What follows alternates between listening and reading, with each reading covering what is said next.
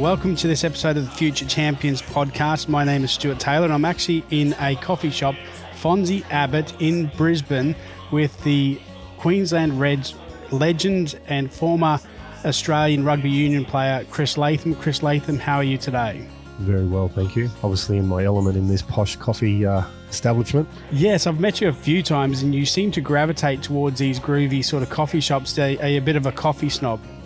Like to say I am, but um, well, certainly don't look the part, but I like a good coffee. And I really wanted to chat to you today in a very sort of public arena with the real noise because we're going to talk about some really important moments in Australian or world sport that really speak to different people. You've chosen a, uh, a, a, moment in sport for 2021, uh, which is fantastic. But before we get onto that, for those people who are listening, you'll hear some noises. Uh, this is a very popular coffee shop. You'll hear some uh, banging. It's not a shotgun, it's actually the door opening and closing. Chris, there are a lot of people coming into this coffee shop today. Yeah, very popular. They're very, very popular. Because you're here. Well, you know, I, have I've tasted the coffee, and I can tell you it's probably the coffee that's uh, bringing them into this uh, coffee shop. Let's get into it. You've chosen Keegan Palmer, 18 years old, representing Australia at the Tokyo Olympics.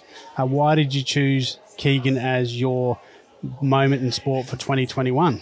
Yeah, I think for me, you know, obviously I don't follow skateboarding, or, or nor can I even claim to even think that I could even ride one, but it's it's more for, for me as a ex sportsman, I guess, and as a coach. It's it's more looking at the the individual himself and, and the story that came with it that that made it amazing to me. Um, you know, obviously watching the run and being an Australian um, cheering on the Olympics and, and wanting to wanting to see success, it was one thing. But then once the story, the backstory came behind it all and, and how it came about, really typified for me the I guess, what it means to be at, at, at, your peak and how you become to being the best.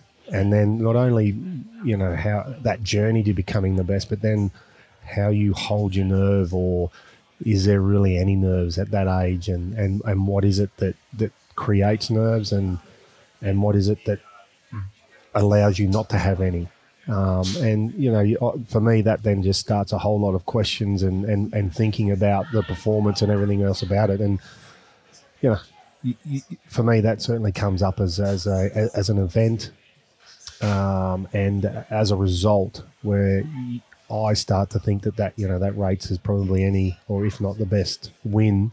And there was a plenty of good uh, uh and amazing stories and, and great wins. Um, in, in the Olympics and, and things like that. But I don't know. Just an 18 year old kid that you know spends 14 years living in Australia, um, learning to surf and, and skateboarding for fun, but then just picks up and says, obviously says to his parents that he wants to move back to America because that's where he's going to, you know, find his craft to, to become what he wants to become at, at, at such a young age, and then that family to pick up and move uh, you know that that alone, you know, I've moved a lot in my career, but when I made those big moves, um, you know, I, I, I was already cemented. I already had, you know, my identity there.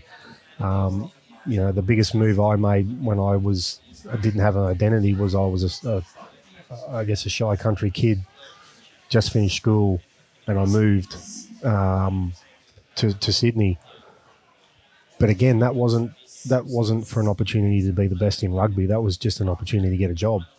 Um, and then when I got my first contract, I had an opportunity then to move to Queensland. I mean, I was only moving 1,200 k's or so away. Um, to then cement what was an op- what could have been an op- what was going to build the opportunity to become what I wanted to become.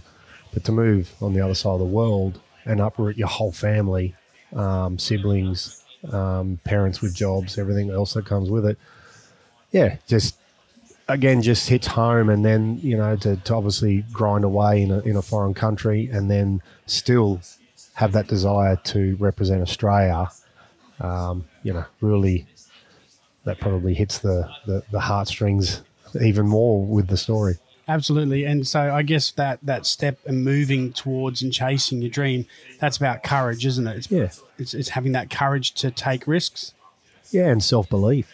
You know, um, I, I guess that's the. I, I guess that's the beauty of, of of being young when you're in sport. Is you know you.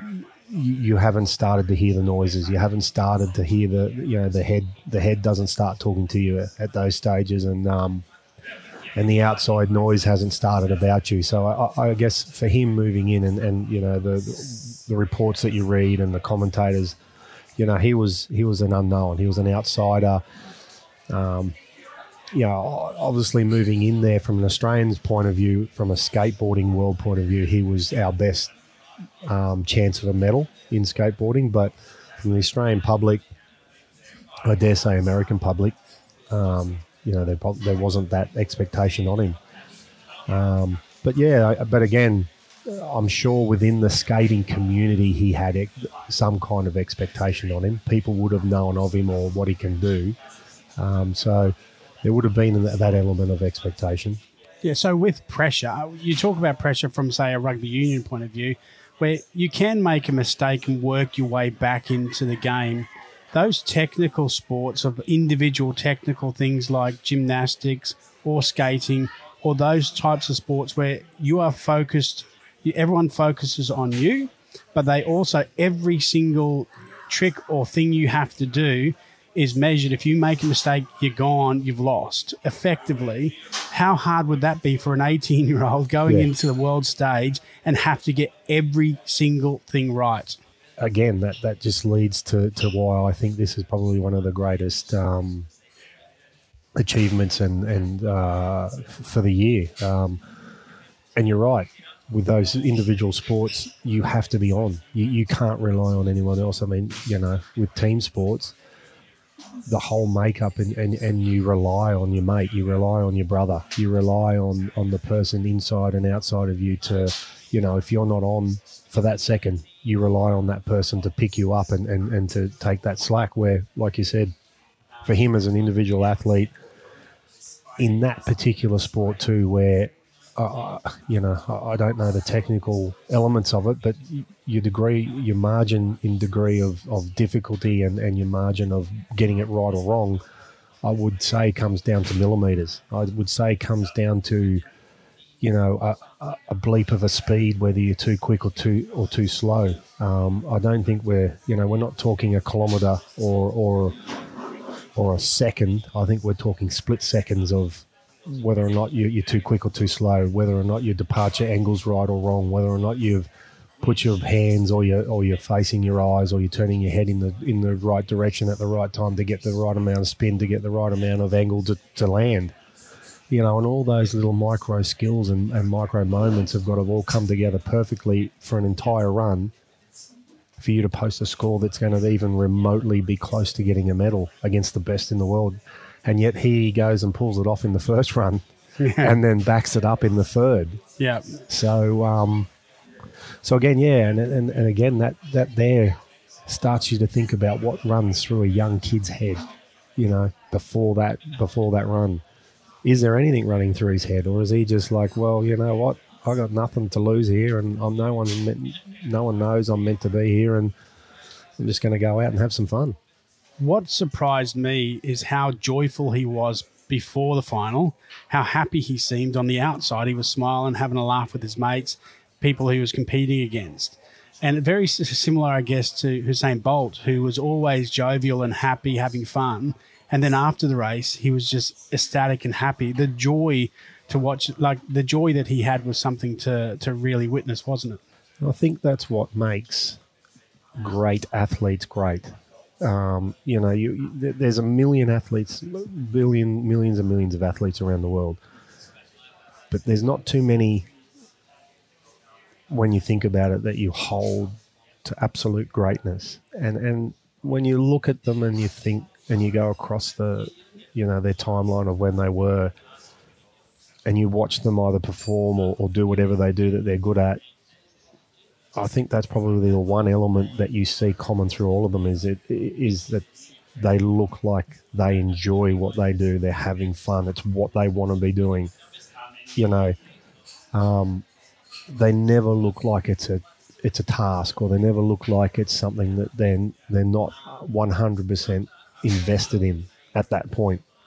And um, you know, and he oozed that, absolutely oozed it. Even after winning, you know, weeks, months after it, and all the interviews that I kept watching of him, he just never seemed to lose that enthusiasm for that moment.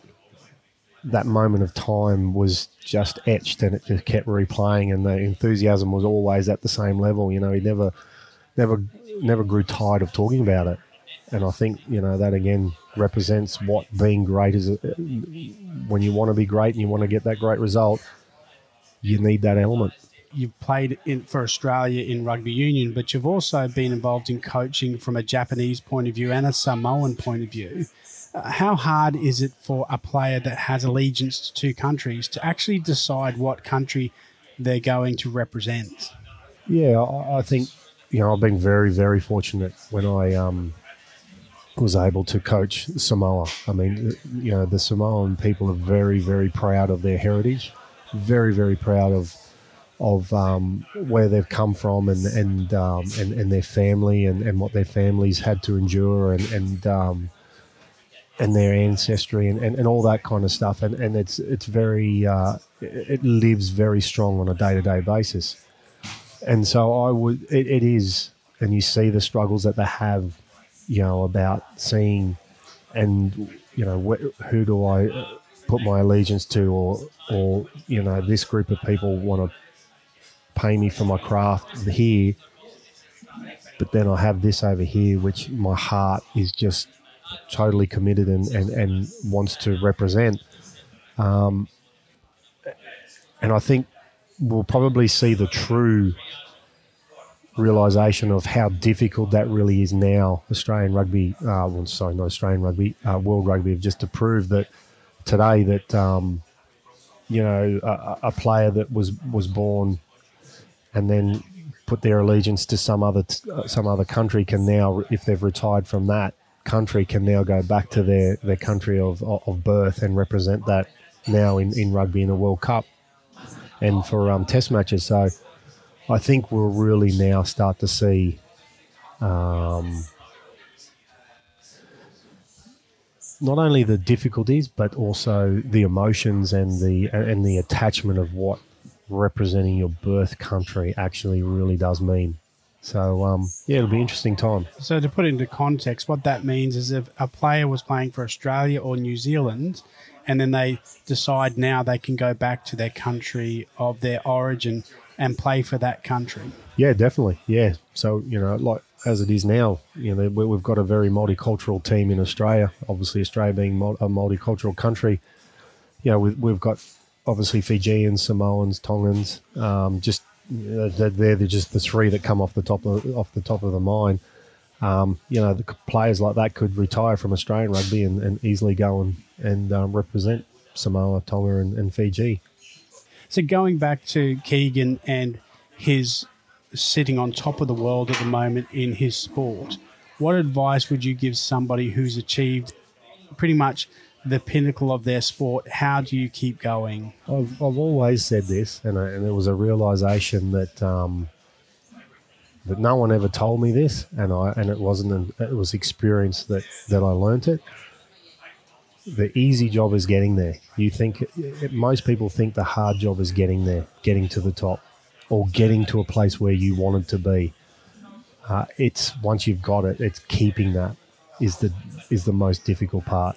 Um, you know, I, I, say it to players all the time. You know, you, they get so happy and so exuberant when they get their first contract, and you just say to them, "Listen, you thought you were working hard to be able to achieve to get that contract. Hard work hasn't even started. You haven't even put a blimp on what you need to do now to keep that. Um, you know, and and I would say, you know, my hat goes off to any anyone that has a longevity in any career, any supporting in any sporting career. Um, you know, the, the requirement of having to reinvent yourself, motivate yourself, um, keep pushing those limits day in day out to, to, to stay on top and to be the best. Um, but then it comes back to the same question and the and the and the, and the same um, thing we talked about just before about you know it becomes it becomes easier if you have that enjoyment if it's not a job if you're not doing it because you feel you have to be there or you're not doing it because for the money uh, everyone has their motivation some people may do it for a long time for the money that that's their motivation and there's nothing against that but i think to fully have that longevity you know you've got to love to be able want to work hard so here we go. This isn't a victory run for Keegan Palmer. There are still four more skaters to drop, but he is in gold medal position. 94.04 is the score that he set. Now he tries to better it for gold. Oh! Increasing the difficulties. He got now. Oh, lovely, lovely nose grind changed it up completely on that final run. That was absolutely super. Already in gold medal position. But will this better the score of 95? 94.04 is the score to beat. Will it go better? Yes, it will. 95.83. Keegan Palmer, gold medal position. But there you go. The gold medal has been confirmed. Keegan Palmer takes it from Australia. Celebrations can begin. History's been made. It's Australia that take the first ever gold here in men's park skateboarding.